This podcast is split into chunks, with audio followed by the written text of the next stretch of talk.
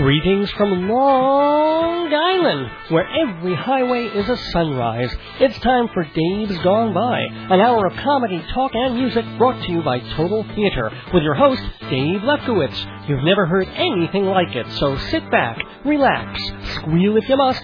Here's the host of Dave's Gone By, Dave! Tropical hot dog night. Like two flamingos in a fruit fight. Well, there goes the neighborhood. Welcome everybody to the 212th episode of Dave's Gone By. On this radio station, AM 1240 WGBB Freeport, also live streaming on the web at am1240wgbb.com. I'm Dave. You've been hearing my voice since October of 2002, and you've been hearing my voice solo for the past couple of weeks, but I'm very happy to say that back in the co-host or the guest co-host chair, once again, fresh and clean as a daisy from his trip to Thailand and China, is my good friend Jeff Goodman, who, who has just joined me on our little big time pre-show here. Welcome back, Jeff. Thank you, Dave, but I must tell you, I have to squeal a little bit. Oh, squeal like a piggy. No, that's not gonna do it. Come on, do I a real know. squeal.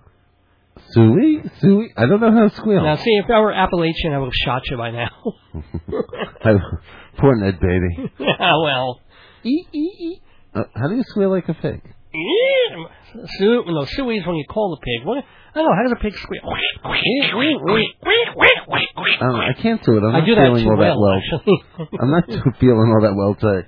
well, you had a yeah. That, I mean, I thought you had gotten a bad cold, uh, you know, coming back from Thailand, but apparently you were fine, and then you got sick. Yeah, well, you see what happened, Dave. I came back from Thailand on Thursday, Mm-hmm. and like a mad fool, they they had another Price is Right thing. So I flew back. I was only on a plane for a day and a half on Thursday. Yeah. Because Thursday occurred twice because I crossed the date line. But to wrap your head around that is way too much. Way too much. Because we landed in San Francisco, I, I think it was eight hours before we left Japan. I love really, that. Really weird.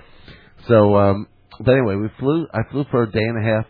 Got home Thursday night and and decided to leave for the West Coast on Sunday. That's just retarded. I mean, you were, you were still jet lagged at that point. My feet were still vibrating from the. What is the rule of thumb on that? Like for every hour over three hours into days something? Well, what's the thing about What, getting over jet lag? Strangely enough, I want you to know that after my flight, when I got to um, L.A. Yeah. And I slept one night, my jet lag was totally gone. Oh, that's cool. great. That's good. Because I went the other way. It was kind of weird. Yeah. All right. So again, you went back very I went. To, quickly. I went back to explain do the, the Price Price is Right. thing. Well, I seem to be doing a lot of these Prices Right test shows. They're still testing people to replace Bob Barker, right. and I've been. Uh, I, I've done three test shows, and I've done one real show, and Mhm. my TV got delivered. Oh, that's right. Because on the real Price is Right, the one with Bob Barker that you won at the end of January, you won a hammock and you won a big giant screen TV, Mazel Tov. It's huge. And you like? Have you plugged it in yet? Have No, you- no, no. are you going to? Yeah, eventually. Well, we have to. I have to remodel my living room to accommodate the TV. Yeah, you, you have to first of all seal up the ceiling so that thieves can't just climb in and grab it. It's the TV. You have to understand. The box is over six feet long.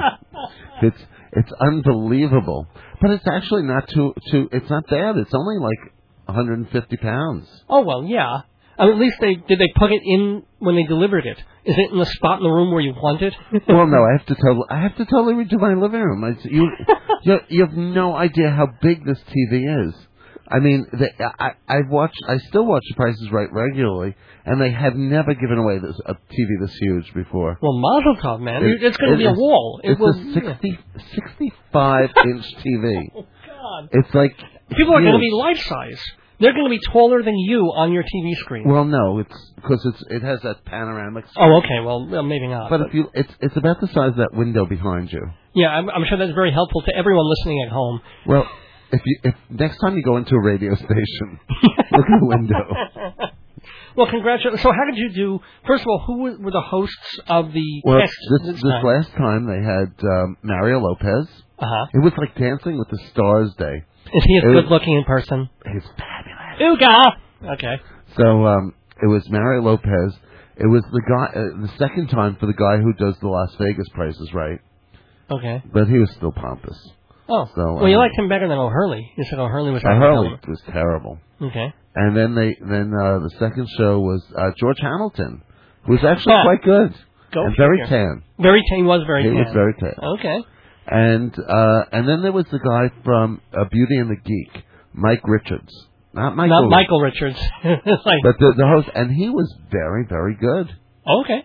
So I think uh, Mike Richards uh, pretty much has the inside track right now. Well, were you the? Did you talk to all your audience mates, and they all felt that he? Had, we all he felt had, that he was pretty good. he was the shizzle. Yeah.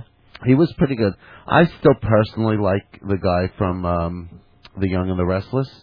Uh, I can't remember his name now. Oh, you like him so much. well, did you get to come on down? Yes, I did. I, I, unbelievable. You came on down, Yes. and Uh, well, this time they they made it very difficult for me. I was I, I only got to bid on two items, uh huh. and the first item I only over I overbid by five dollars. I was the first one first one out, and they Oh. said everyone backstage was going, "Oh, Jeff only missed it by five dollars." Oh. so in other words, if you overbid, you're Had I, right? Yeah. Had I said eleven ninety five instead of twelve hundred, which I normally I really normally do, I don't know why I said twelve hundred. And then the second time I was the second bidder, and that little. Can I say the B word? Is it time that I can curse? Oh, sure. Yeah, a B word is any time. there was a little bitch in the the second seat who who was the fourth bidder, and I had someone I bid. Sounds like you're the bigger one. Yeah. Yeah, yes, I was because I could have played plinko. Oh well. I mean, and I really wanted to play plinko, Oh well. and so I I bid, and she bid a dollar more than me, and then won the the thing. Oh, so so was she really a bitch, or she just beat you, and that's why she's a She bitch? just she just beat me. So Oh, okay. Well, she she you know because that's what you do is if you really I, I mean I think you should give people like a couple dollars so they have a chance to win, but you know like well, again, in, in the test ones, you're not even playing for real Right. prizes. I know it's kind of crazy. I'm, I'm just very competitive. That but I'm glad you got to called on down. You had the fun. You enjoyed it. I'm telling you, the the uh, announcer now he saw me and he kind of pointed to me in the audience when he was talking. he knows. He said I've been called down more than any other person in the history of The Price is Right. You're gonna every time I guess you go for a test show now. They know if you decide to, if they still have test shows once they pick somebody. Yeah, um, because again, you can't go on the real show I can anymore. never do so that again. lifetime. Why don't you try for Jeopardy or or or, or Wheel of Fortune? You'd be Well, cool for Wheel of Fortune. I think Deal or No Deal. Dealer- oh yeah, that one too. And then will you come and tell me, go, go, try again, lose some money. oh, I, I actually haven't seen the show. I flipped by it. I watched the girls for like ten seconds, and then you know Howie Mandel comes on and click. Yeah. Yeah, I'm not crazy about Howie Mandel, but but you can win lots and lots of money on that. Okay, if you're lucky. So no, You can also win lots and lots of money in the lottery, but uh, no deal or no deal. If you if you can't come away with over fifty thousand, you're not really Hooah. doing it right. well, then you got to be lucky enough to get picked for the show. Yes. And by the way, let, let me tell the folks who's lucky enough to be picked to be on this program, besides yourself and myself. Tonight's guest on Dave's Gone By is going to be the puzzle editor, the crossword puzzle editor for Newsday, and he's also the author of a new book called Cruciverbalism for people who love crosswords. Tells how to do them better, how to do them quicker, tips you know to get around them, to to do them faster. He's um he had just a cameo in that documentary Wordplay. I can tell you how to do 'em competition. really fast. How do you do them really fast? You Skip 'em? turn to the solutions page, and Oh, then yeah. you put that in the palm of your hand and just write them down. Well, that always bothers me when they put like the solutions to Sudoku on the same page as the Sudoku because they're just too tempting. It's, why am I It's not? Sudoku, it's Sudoku. Sudoku. Sudoku. Sudoku. That's Sudoku. very Japanese, and I want you to know it's very big in Japan too. It's big in Japan. It's, oh, that's a Tom Waits reference you won't get. Yes, that's right. But- because I don't even like Tom Waits. But of course, I did have. I, I we were accidentally. I had a layover of about five hours in Japan, Mhm. and then my plane was four hours delayed, so I was like nine hours in Japan. Well, that could have been worse. Come on. They gave us a meal. here. They gave us a meal allowance, which was pretty good. And I actually had sushi in uh, in in Japan. Ooh, plain was- sushi. Oh no, no, you mean physically in Japan? Yeah, Ooh, no, was it different? Was it better? I, Fresher? I guess. Smaller? Who knows? like, there was know. one row on two drops of rice for fifty dollars. No, it was actually it was actually quite quite reasonable. It was like Oh, I had I had like more sushi, more than I could really eat. Plus, I had a little soup before. Oh, it was good. Kind of cold, and uh I think the whole meal cost me like seven dollars.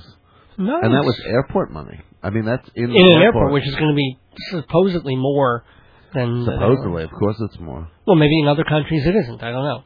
Then we were laid over when we went to China, and they gave us the equivalent of like a dollar fifty a person. so which I gave I gave mine to my friend Pop, who who was thrilled and went over to the Burger King because you can only eat at like the Burger King, a Dairy Queen. How odd is that? oh, you mean with American money? no, they gave you in Thai baht. Yeah, but isn't a dollar fifty go? You know, can't you buy like a gourmet meal in Thailand for a buck fifty? No, not not really. But And an it- apartment it for went, three weeks. It went it went fairly far, but um, but I gave him mine because I had bought my Dairy Queen stuff with cash, and I wasn't too hungry. And he was thrilled because he got to he ordered a triple whopper. He thought that was hilarious. Okay. He got it, and, and he a dollar half of fifty it. buys a triple whopper. Yeah. No, three dollars. Oh, oh, oh, well. Three dollars in Thailand? Yeah, That's more expensive than uh, than a, well, it's about what it is here. That's kind of a triple whopper. No, I've never triple heard of a triple whopper. Whopper. It's three beef patties Yeah. and all the other crap. Well, if you figure you can get a little hamburger for a dollar and you get three of them, that's three dollars. No, no, it's a whopper. It's like Uh, it's about a six dollar hamburger here. Oh, in, in Burger King? Yeah. I think Burger King had six dollar hamburgers. Yes. Hmm, that's why I don't eat at Burger King. But anyway, let's. I've got to get on with the show. Okay, Jeff. I'm sorry. Uh, first of all, I want to. Well, we'll have to leave some time another week to talk about my trip to Thailand and China. Yes, we will, but not this week because this week we have special guest Stanley Newman, the crossword puzzle guy. So, so of course, we, my mic is off. Is that the, did you just turn? Yes, I off? turn your mic off because I've got to get rolling. Okay, I've got roll to get away. moving on this, and I've got to thank our sponsors. Why don't you do the sponsor thank yous? Let's see. I have been. I've not been here for a while, but we have to thank MortgagesRock.com. That's right. And then Minuteman Press, Hewlett Minuteman Hewlett Press, Minuteman thirteen fifteen Broadway in Hewlett, the and Copy Kings of Broadway. right. And who else? And um, um, um, the Theater Magazine, Which is called uh, pl- uh, Insider. Performing Arts and you Perform- subscribe to this magazine. I love it. I just don't remember the name. Performing Arts Insider David. I Theater call magazine. it David's magazine personally. Well, yeah, because I I said, "Where's that David's piece of trash magazine? That's only stapled, not bound."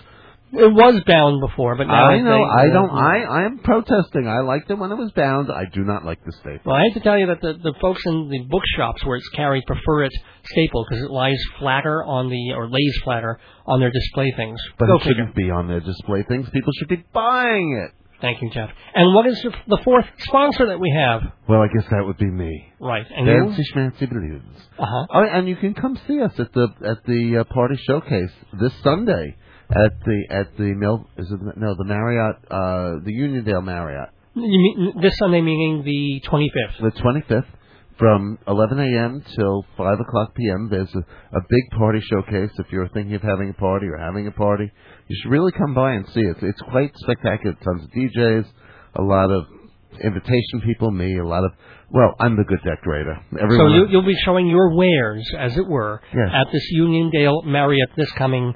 Uh, what is it? Sunday. Sunday. Sunday. Sunday, Sunday, Sunday, Sunday. Well, it is Sunday night, March 18th, 2007, day after St. Patrick's Day. I am the. Three days till spring. We've got fun chat coming up with Stanley Newman, crossword puzzle editor of Newsday. Plus, got Inside Broadway, where I'll be talking about a couple of shows I've seen, including Prelude to a Kiss and what's the other one? Uh, room Service downtown. Kind Oh, of I room service. Oh, good. We'll both talk about it. I. So, gotta get on with the show. It's talk radio, it's comedy, it's music. It's been here since October 2002. It's Dave's Gone By. Don't miss a minute. Welcome back to Dave's Gone By, and uh, I'm going to be having some crosswords with someone. See, that's a little pun, a little play on words for you, ladies and gentlemen, because I'm going to be talking about crossword puzzles with someone who's intimately connected to them and, and connected not only with the solving of them, but the creation and the editing of them. So if you are a cruciverbalist, definitely keep it tuned right here because I have in the studio at WGBB Stanley Newman. Maybe not a household word, but he's probably in your household if you get Newsday. Why is that, Stanley? Well, because since 1988, Dave, I've been Newsday's crossword editor. Ooh. Journalist puzzles, yeah.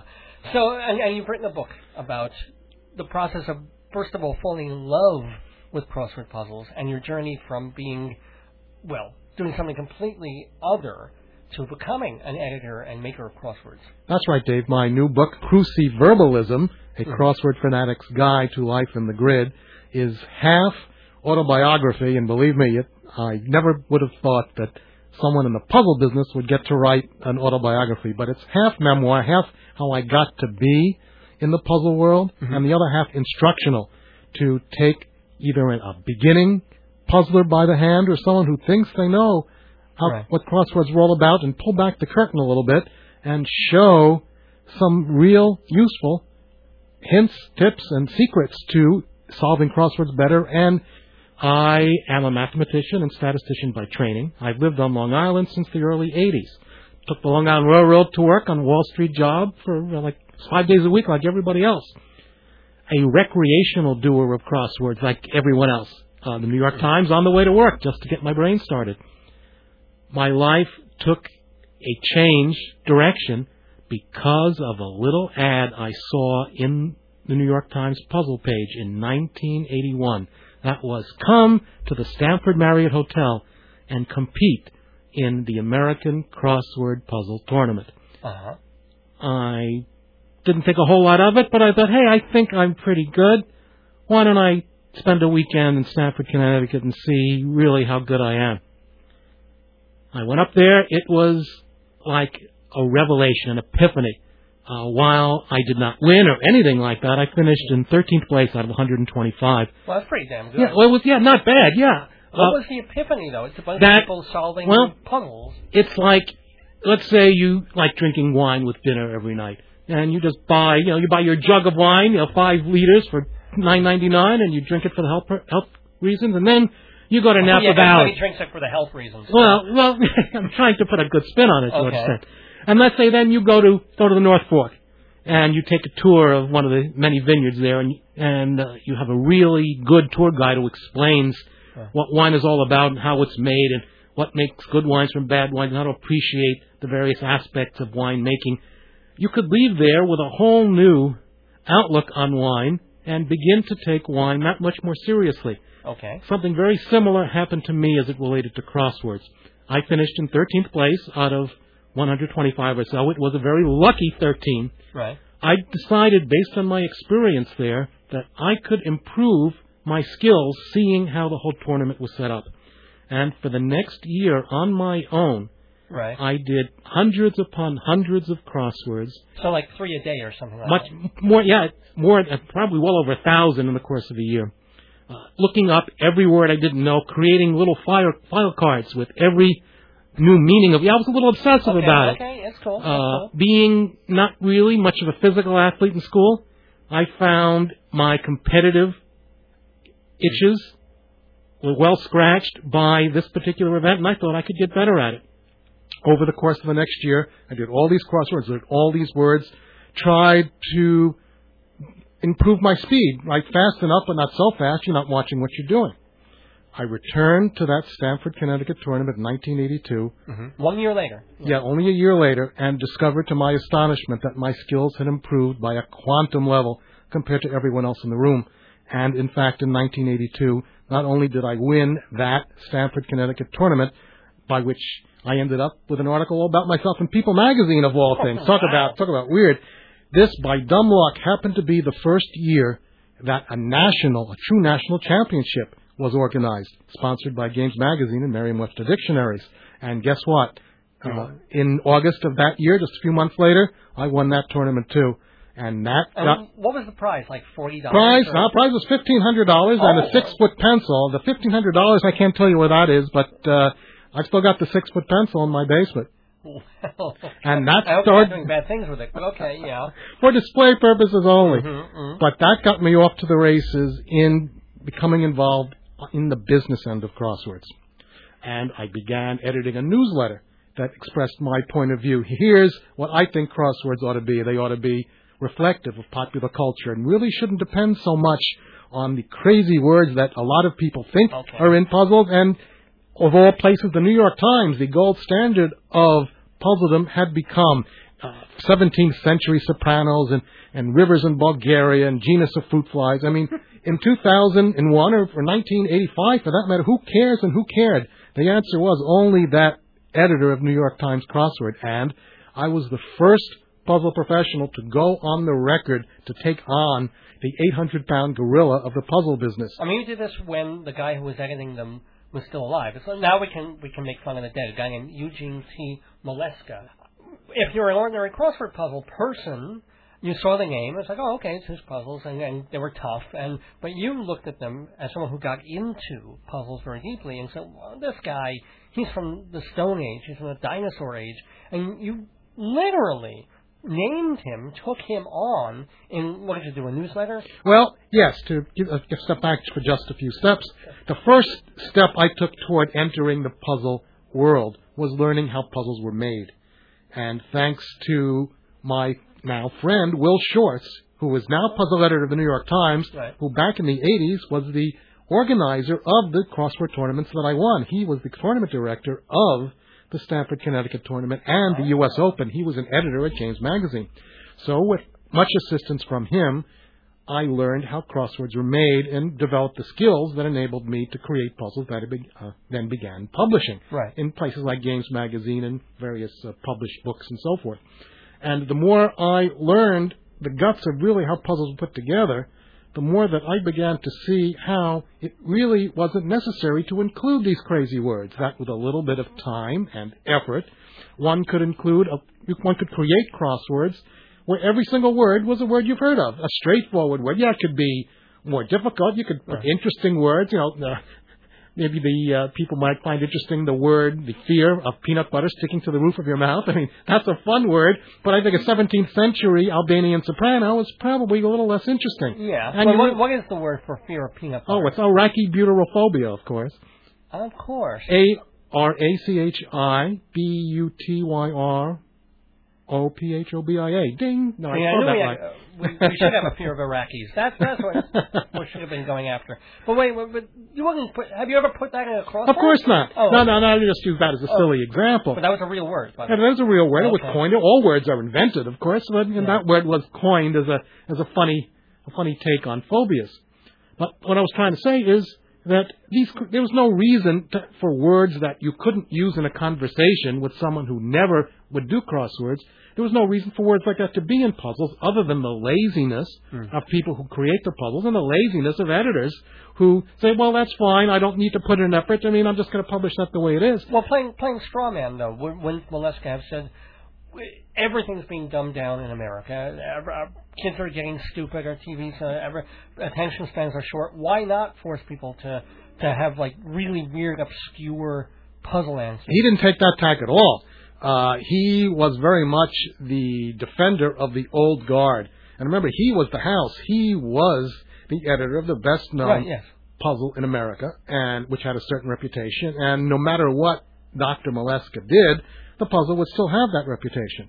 But I began talking on the record in my newsletter. You see, after I began making crosswords, I thought that if I were going to be taken seriously ever someday in the puzzle business on the business end, I needed to become an editor of crosswords because that's where the action is and was, and it still is. Okay, yeah, yeah. The best known people in the puzzle business are editors, in fact, not the creators or the publishers or anything like that. And so So when you see Will Shortz's name on a puzzle, he didn't write it; he just vetted it. that's correct. He decides what the crossword editor, perhaps much more than the editor of a newspaper, I get asked all the time, Yeah. what does a crossword editor do as opposed to the person who puts the puzzle together?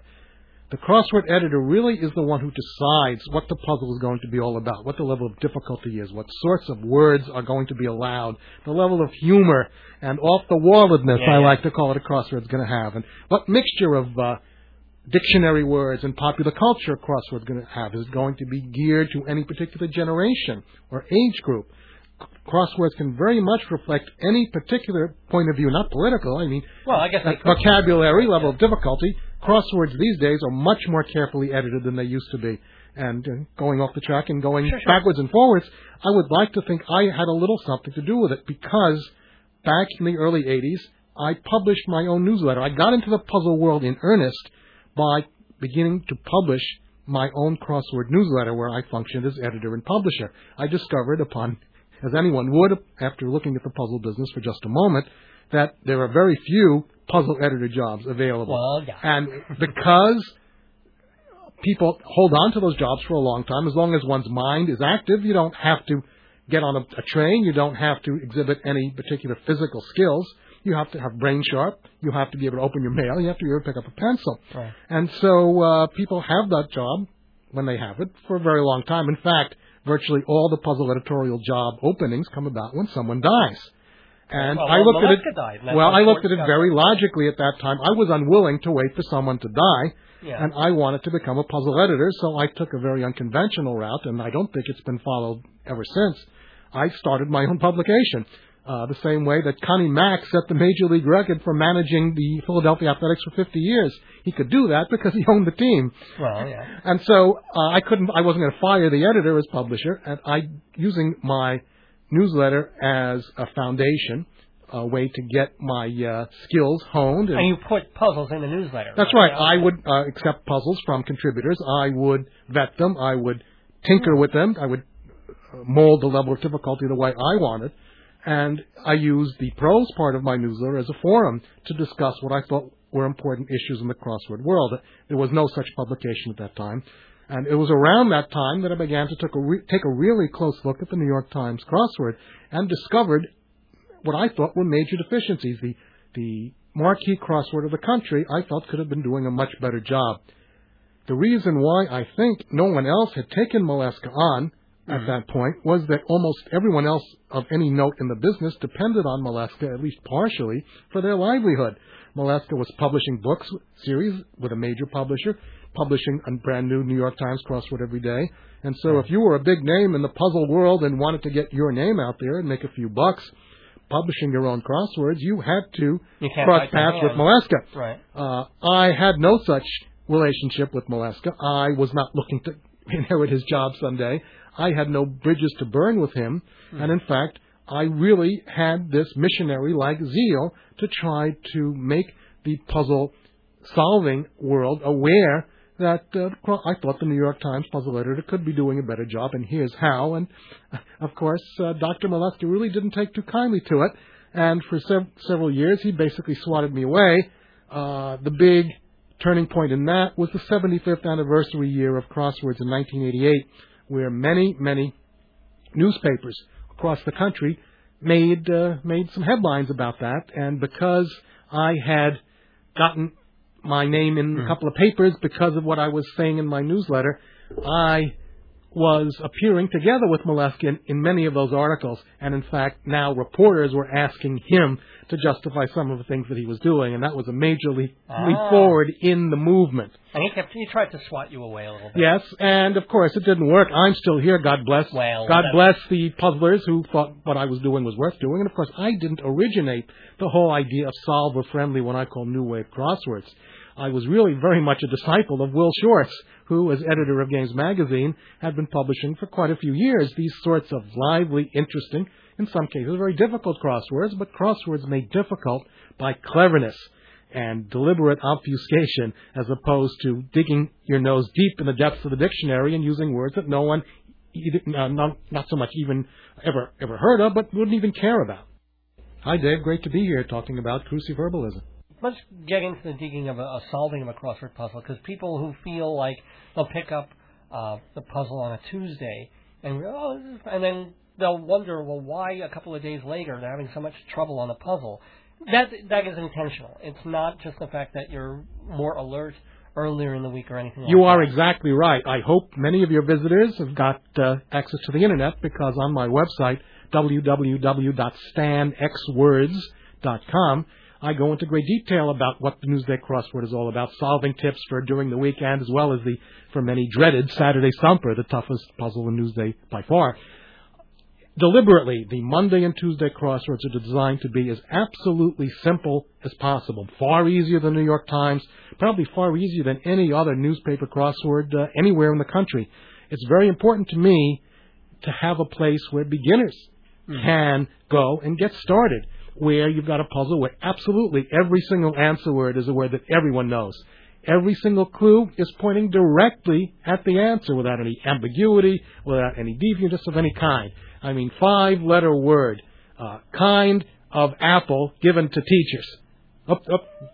Shiny. Um, All right, we've got we've got to uh, we've got to waste that type of type of fruit given to teachers. Oh, Five letters is, is, yeah, is of okay. course apple, or if it was a four-letter fruit, Bartlett or Bosc.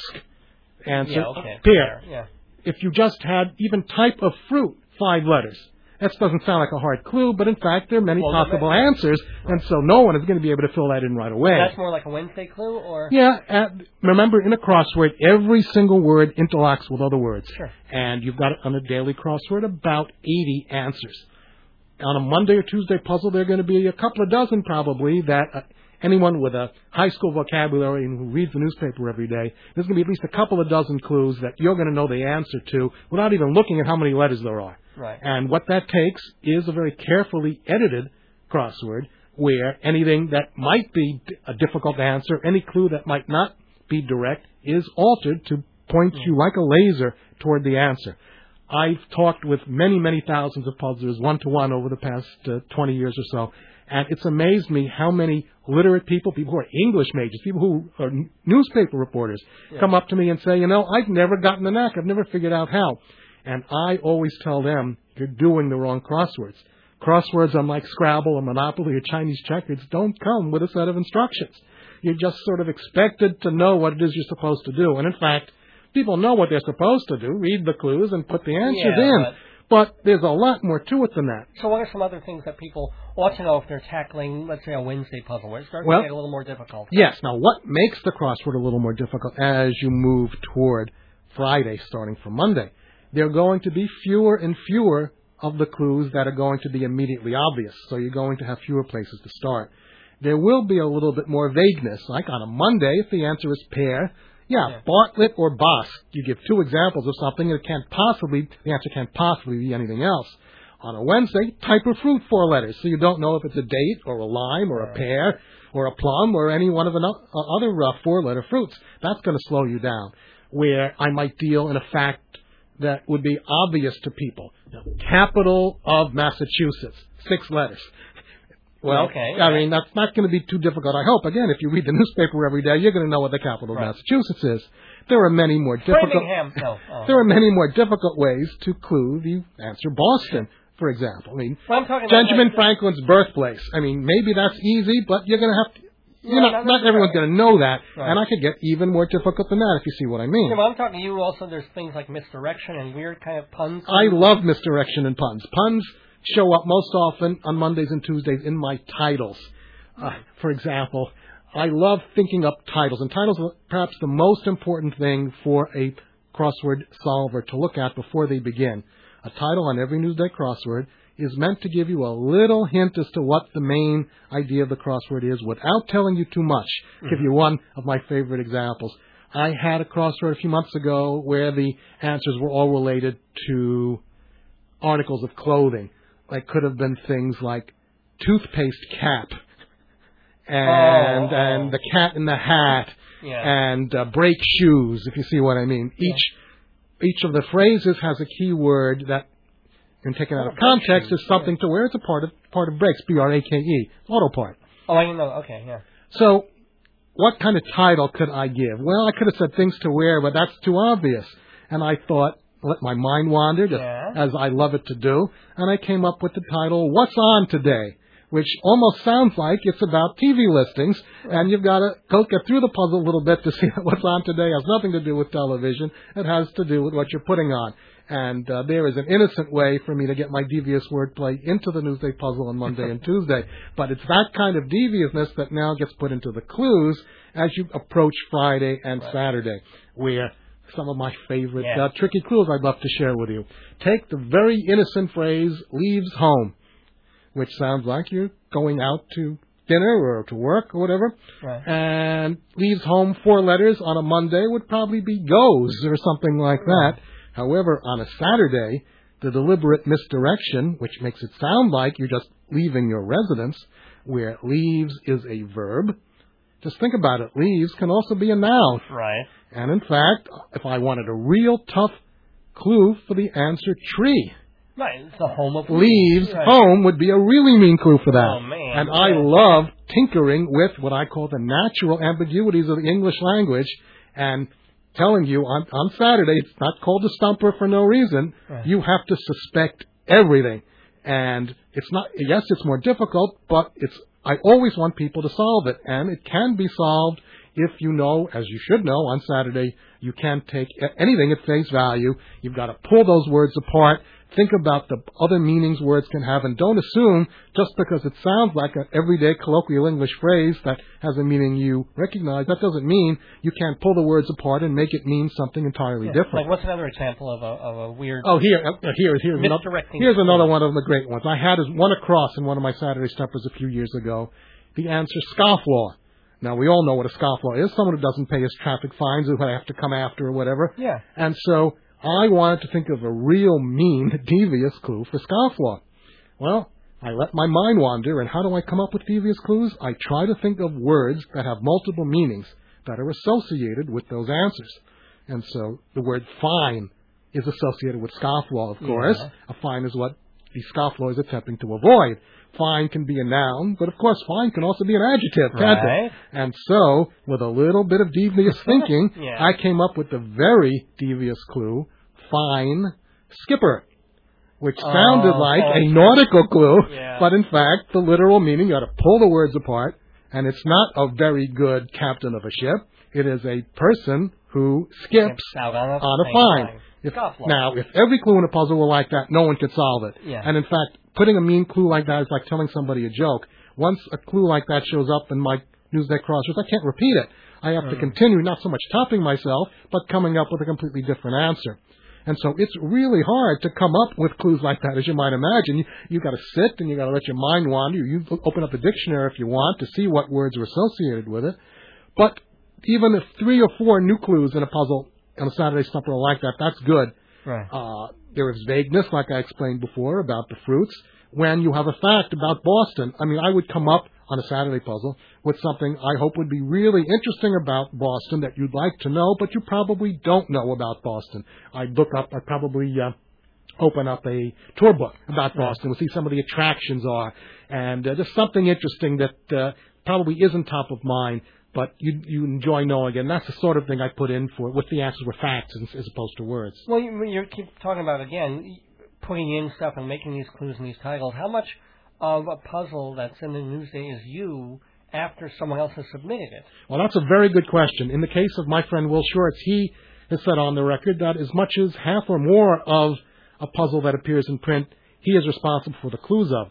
Fortunately for me, I work with a much smaller group of regular puzzle makers than Will does. Yeah. Will gets 75 submissions a week, and he can Oh. only fill seven spots a me- a Yeah. week. Remember, I get about 10 submissions a week. Many of them, most of them, are from regulars who know very well what it is I'm looking for in terms of level of difficulty, what easy clues are, the sorts of words that absolutely have no place on a Monday, words that, as I've already said, words on Monday have to be words that everyone knows without any doubt. Uh, so because my regular contributors, and they range from Randy Ross, who is the principal of Great Neck South High School, yeah. to an insurance uh, an insurance guy in Pasadena, to uh, a young guy in uh, in Calgary, Alberta. They geographically dispersed, a real estate agent in a tiny town in Illinois.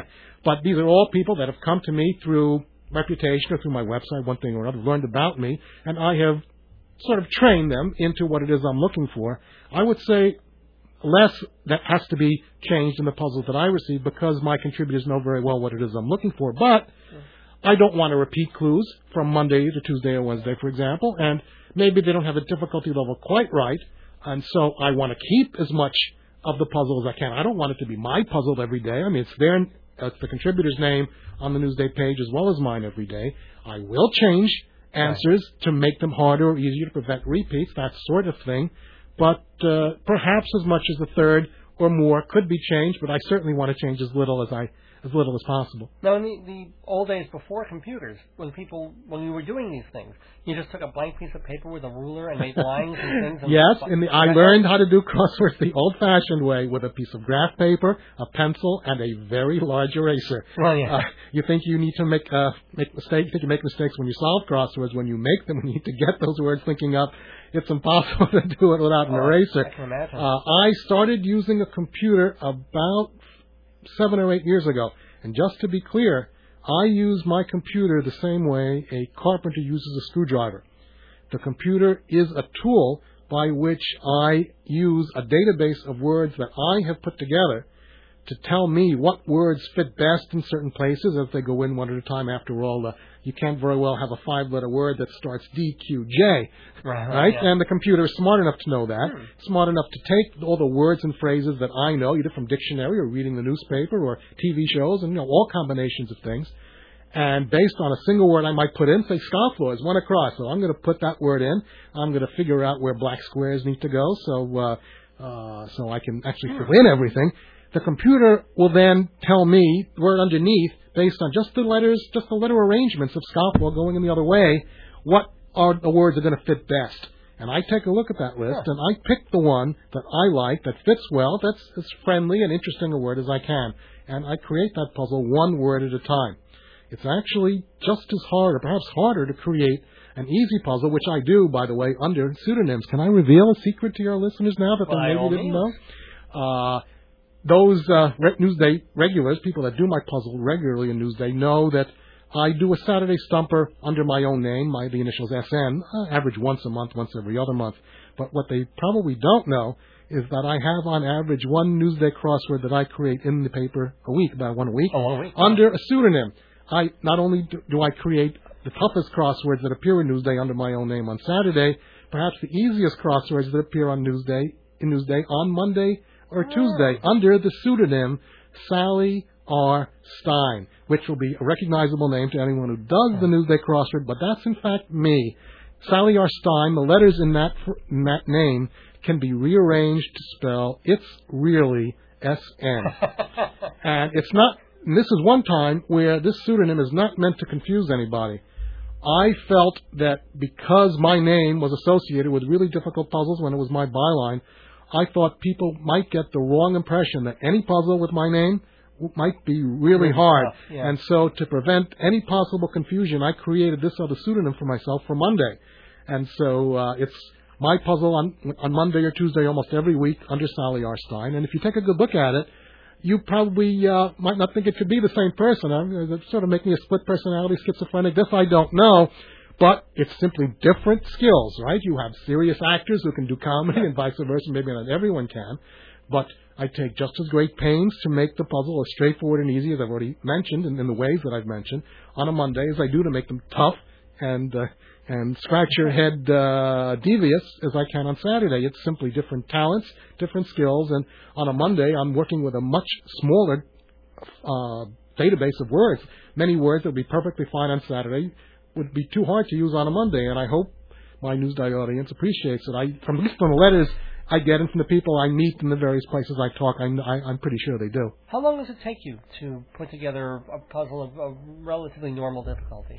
If Well- you're doing one yourself. Well, fortunately, thanks to the computers, it takes much less time. Computer never forgets a word, of course, once I put it in. You just think about the process. I need a six-letter word. The third letter is an E, and the sixth letter is a D. Gee, maybe I could think of them all, or maybe I couldn't. But the computer never forgets any. And so, pressing a button with my with my professional software, it'll give me a list of everything that fits, and Okay, and as, and as well as how well they fit. And so, because the computer never forgets a word, the linkage, the mix of words that show up in my crosswords turn out much better than a crossword I would make just from the words I happen to remember in my own mind. And like everybody else, uh, my memory isn't perfect. Right. So, but uh, length of time is it two, three, four? Five Oh no, nothing like that. Fortunately, a typical diagram that I make for an easy crossword might take about a half an hour. You're kidding me. Well, I'm a professional, so and I've been doing it for a while, so I, I, I'm, I'm pretty good at it. And it might take another half an hour or so to write write clues. Although for a Saturday stumper, it takes far longer. Well, okay. Well, I believe you. Is a puzzlement. Hi, Dave. Great to be with you, talking about cruciverbalism. And you've also done some sort of specialty puzzles, like for for major organizations. Uh, There's a story in there, like probably the most you've ever been paid for a qu- crossword or for for anything. Well, involved involved a rather famous Yeah. organization that makes Yes, it's very hard to believe that some some lowly puzzle guy like me actually has had contact with about four people out of the Forbes 400. Can you believe it? It's, it, it crosses all income levels, demographic levels, and I have to share this with you. Yeah. Uh, my crosswords have been done regularly by Roy Disney, nephew of Uncle Walt, who is in the, on the Forbes 400. My crosswords have been done by Gordon Getty, son of J. Paul. Nice. Uh, well, they don't have anything else to do with their time. Well, uh, you can be sure people at that particular level are occupying their days very in very Yeah, they're they're different pursuits from you and I, probably. But I, I know for a fact one other fellow, his name is Edgar Bronfman Sr., Yeah. former chairman of Seagram's before he sold it to a Dutch, uh, uh, French conglomerate a few years ago. Uh, he and I met uh, as a result of me doing a birthday crossword for his 60th birthday a little more than 10 years ago, commissioned by his brother Charles, former owner of the Montreal Expos. Good heavens. Uh, with cooperation of the New York Times, I created a crossword that was to go on a fake New York Times magazine section, where in place of the New York Times crossword was a crossword that I made all about his life, his helicopter, and his elementary school teachers, and and his favorite uh, favorite wines, and everything else that uh, Well, his brother could think of. It took took three weeks Yeah. and I was asked what I was going to charge, and it was the most difficult question I ever had to answer. I tried to liken it to a work of art. If Leroy Neiman was going to be commissioned to do a portrait of Edgar Bronfman using his outstanding, unique talents, and it took him three weeks to produce a work, he'd probably charge Well, a lot more than I was yeah. going to charge. But because of the amount of time and all of that, I decided to ask for seventy-five hundred dollars because I something it sounded like ten thousand was too much. Uh, although they instantly agreed, I just as instantly regretted asking for only seventy five hundred. Anyway, this is a man who's worth billions. several billions according to the Forbes uh, the Forbes folks who uh, who should know. yeah, well, my goodness. Yeah, um, the one thing though that I was a little disappointed in is the the, the puzzle that I like the best, and it is in Newsday on on Sundays, is the cross sticks. Is, is that the word for it? yeah, I cross six. love that because even more so than a crossword, i you, you've got the, the phrase running across, so you can tell what the word might be that way, and then the first letters going down of all the clues add up to the. I Yes. love the the whole. acrostic is a very different kind of puzzle, but you've hit on a very strong similarity between that and, and a crossword. You're going to have a whole list of clues. You have to fill into a diagram. It'll spell out a quotation when you're finished.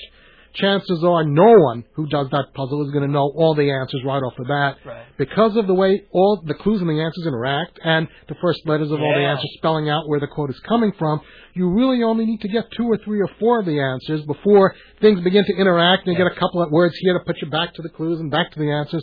And it's amazing how that process works.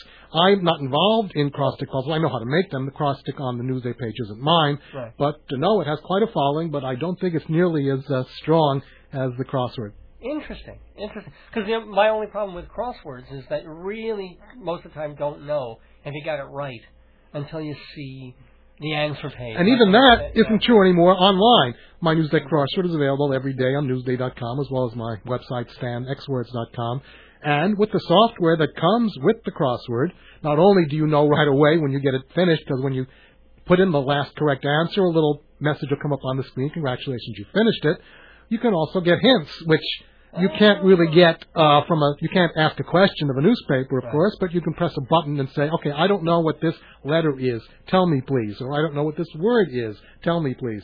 And you don't, it's not cheating, and by the way, those of you out there who might never look up an answer and insist on getting it all right, well, I would not try to change your mind, but I think you're missing out on important on an important dimension in crossword solving, and that is learning things you don't know, learning interesting meanings of words you might not be familiar with, learning interesting facts about everyday people, places, and things that you might not otherwise know. And so if you don't fill it in, that's something you're never going to know, and I strongly recommend that maybe only as a last resort, for what, at whatever point you think appropriate, that you do look up a meaning or a fact about about uh, puzzle clue and answer if you happen not to know it. Discover the joys of Esne.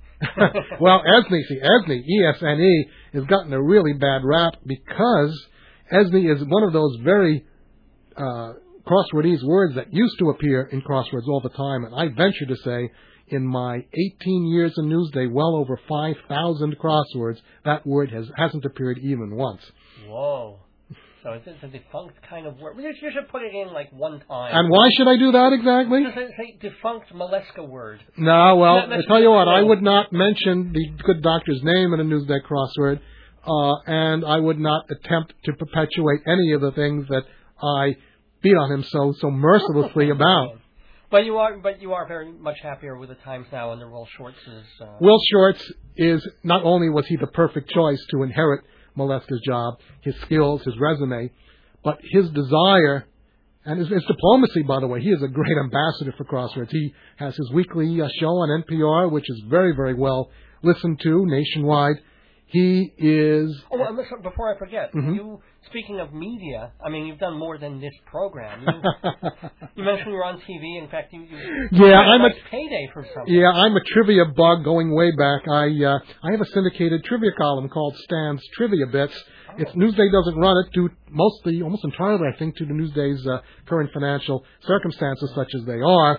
But uh, anyone who would like uh, to see some of the trivia things that I disseminate uh, nationwide can go to www.creators.com, which is the newspaper syndicate that distributes my crosswords. I'm also the editor. I'm also the editor of a trivia encyclopedia called 10,000 Answers, the ultimate trivia encyclopedia. Inside Broadway, brought to you by Total Theater's Performing Arts Insider, your everything theater guide.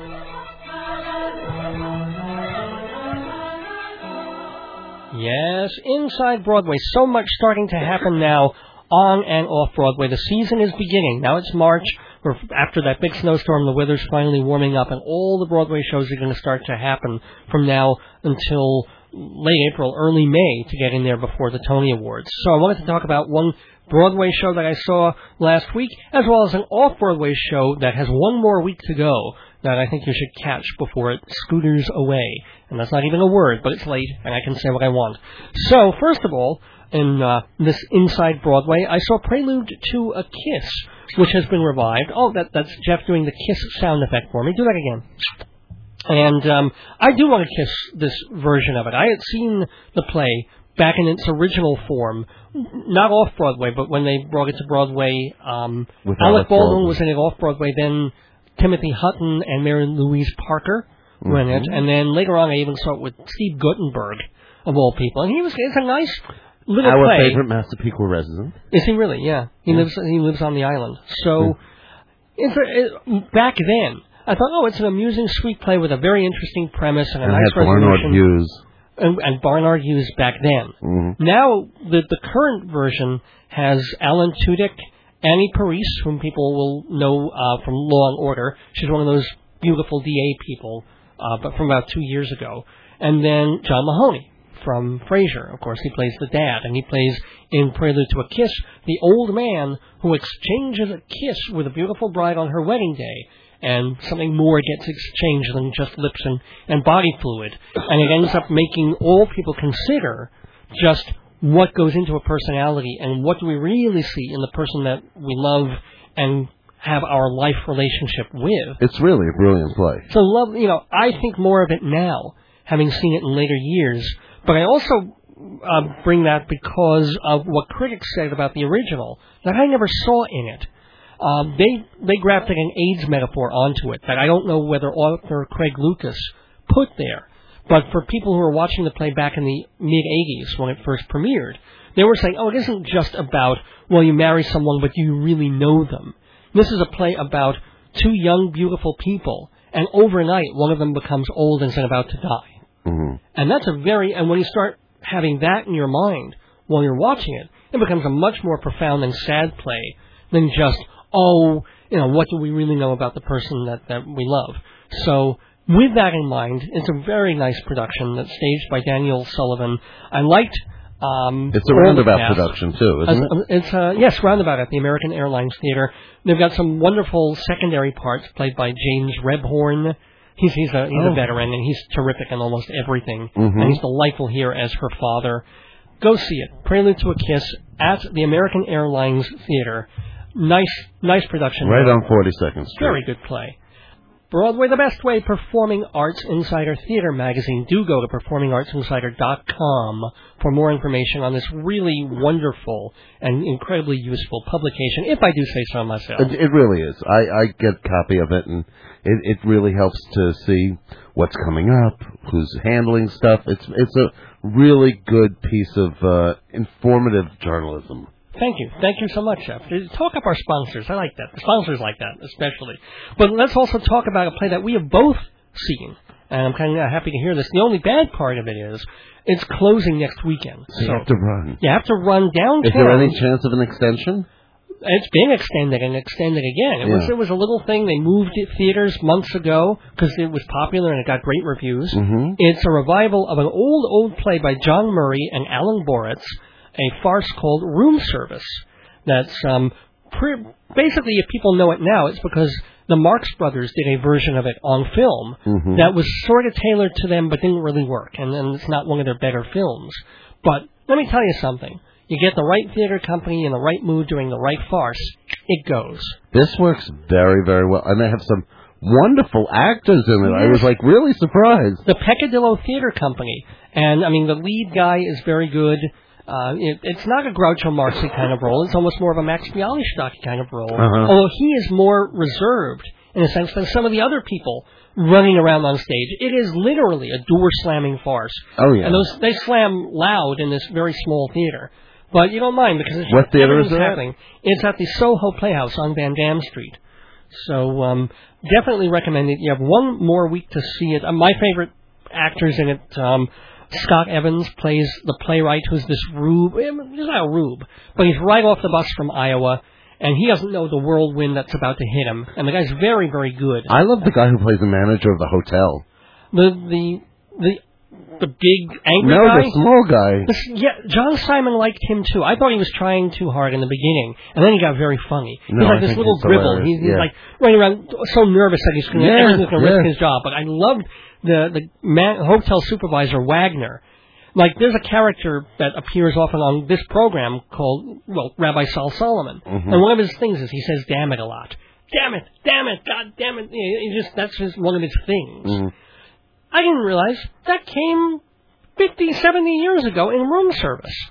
Well, that's from that probably where the rabbi got it. And he does it so well, and it's so funny. Every time he gets more and more worked up, he turns beet red, and he's just cavorting around the stage in a rage. And it's funnier every single time he walks onto the stage, which is what farce is all about. Mhm, mhm. So please, please, please don't go by the Marx Brothers movie. The play is fast and funny, and it's closing next weekend. Go see So you have Service. to be fast.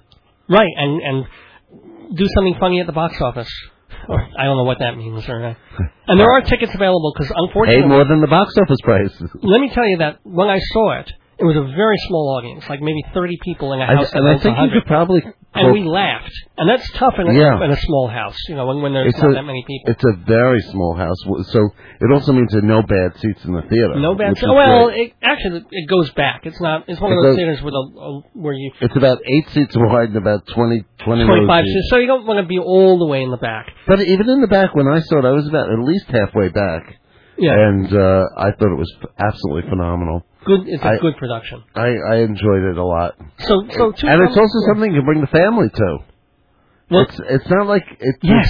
There's nothing bad about it. Well, it. except the GD word that we just mentioned a couple of times, but there's no. Oh, And they they do a they do a one sight gag with a chicken that's kind of, um, shall we say, risque. If you if you get the the joke of it, but uh, or or the choke of it, but we won't go there. We can't go there. We don't have time. Got to finish up the show and get out of this little segment of Inside Broadway. We've just been inside Broadway thanks to TotalTheater.com and Performing Arts Insider. Welcome back to Dave's Gone by the dwindling final minutes of this episode, so just have to uh, do some thank yous. I am God, it's almost over. It's almost, it's, well, St. Patrick's Day is now over by two days. I don't know why you're still going back to that. The next, the next big thing is that we're just a couple of days away from spring. Yay! And and next is our Christmas in March show. That's right. December 25th. I don't know what, what that remotely means. It means it's the 25th of March. There's Christmas nothing to do with March. Christmas. Nothing at all. Well, it's just on the 25th. And yeah, it's like saying that, that June 1st is June New Year. It makes no sense. Or be June Fool's Day. Yeah, exactly. We will be here, by the way, on April Fool's Day, April 1st, with our special guest, Joe Franklin. I'm so excited about it. I cannot Wow. tell you. And I'm going to try and give away um, his trivia book. So I'm trying to think of a good uh, good contest for that. I think it's a, a person who calls in and can fool us with the the most uh, the original news or something. Okay. Or anybody who basically calls us, since we're so- desperate for phone calls sometimes. We are not that desperate. But anyway, let, actually we're not. We're not. We we got more than enough to fill up an hour, and we've overflow overfilled this hour, so we've got to be quick about We're getting out of here. But time. Right. So just to take a couple of minutes more to thank our sponsors, mortgagesrock.com, and I want to thank especially Andy Leibowitz, who's the guy who founded that whole thing. And he had this business gathering this week of all local people on the south shore of the island, and we all got together and talked and drank and traded business cards. Very neat thing. So big thank you to Andy for doing that. And everybody go to mortgagesrock.com to find out more about Because you can make money. Performing Arts Insider. We did Hewlett Minuteman Press, the copy kings of Broadway. 10% off, by the way, for Dave's Gone By listeners. And they've just now gotten the smoke smell out of the place. Because they were near that fire. Um, and they haven't fixed that machine that does the fold over booklets, unfortunately. But everything else that you need at Hewlett Minuteman Press, you can get, and you get 10% and I'll off. bet you they'll fold them by hand if they really, if you really need them If you, yeah, they do, actually, they do do that. They do fold them by hand if you want them to. Um, and then, once more, Fancy, Fancy Balloons. Don't forget to come down to the party showcase next Sunday, the 25th, before you listen to Dave's Dave's Gone By later in the evening, that's right. So from 11, 11 till about 4 or 5 o'clock, we'll be there. I'll be there. Dave will be there. Right, U- Uniondale, Long Island. Yes, the Uniondale Marriott, hmm uh, right next to the Coliseum. Great. And uh, you should see a lot of fun stuff. Okay, so that's for Fancy Schmancy Balloons, Jeff's business.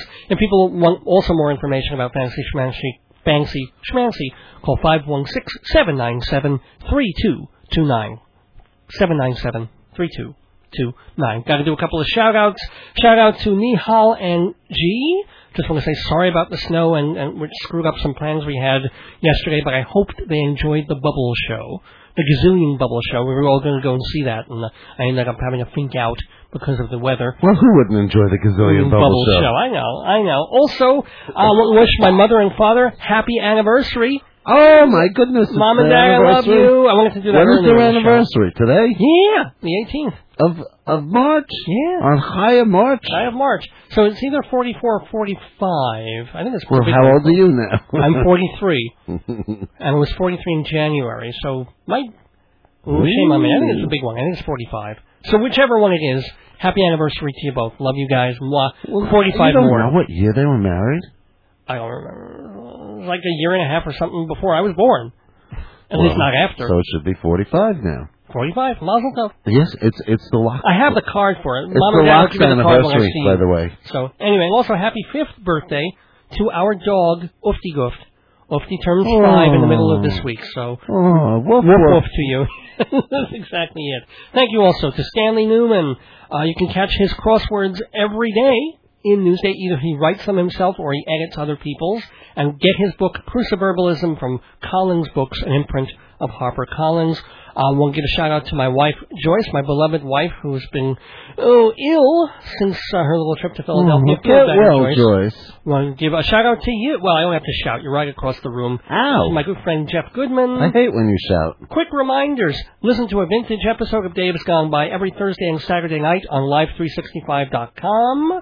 Just go to davesgoneby.org for all the links and all the information. You can also listen at any time, 24-7, for free, to 25 different older episodes of Dave's Gone By at theaterpod.com.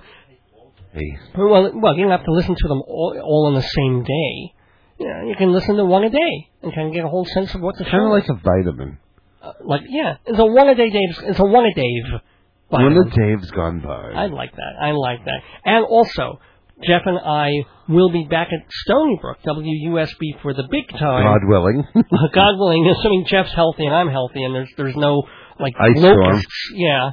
Uh, Friday, March 30th is our next big time out in Stony Brook. At 3 a.m. Again, find out more information at davesgoneby.org. Okay, uh, coming up next week, Maude Maggart, lovely, lovely singer. Joe Franklin on April 1st, and then some other stuff coming in April. I love Every Joe week is fun. So, we will be back next Sunday, March 25th, 2007, for the 213 The Los episode. Angeles episode. The 213, the area code 213 Because you've been listening to the New York. And it actually works because Maude is bi-coastal. That's bi-coastal, folks, not the other one. Uh, she she lives on California, but also does a lot of stuff at the Algonquin here. Uh, it's the 213th episode of Dave's Gone By. So until then, And then Don't- there's Maude. don't. That's actually what the name of the episode is going to be. And then there's Maude. Don't miss your days going by. This is Dave Lefkowitz wishing you good night, a most happy and frolicsome springtime, and one across, two words, six letters, meaning I've left the building. Come on, you know this one. That's right. How many letters? It's gone by. When the deep purple falls over sleepy garden walls, and the stars begin to flicker.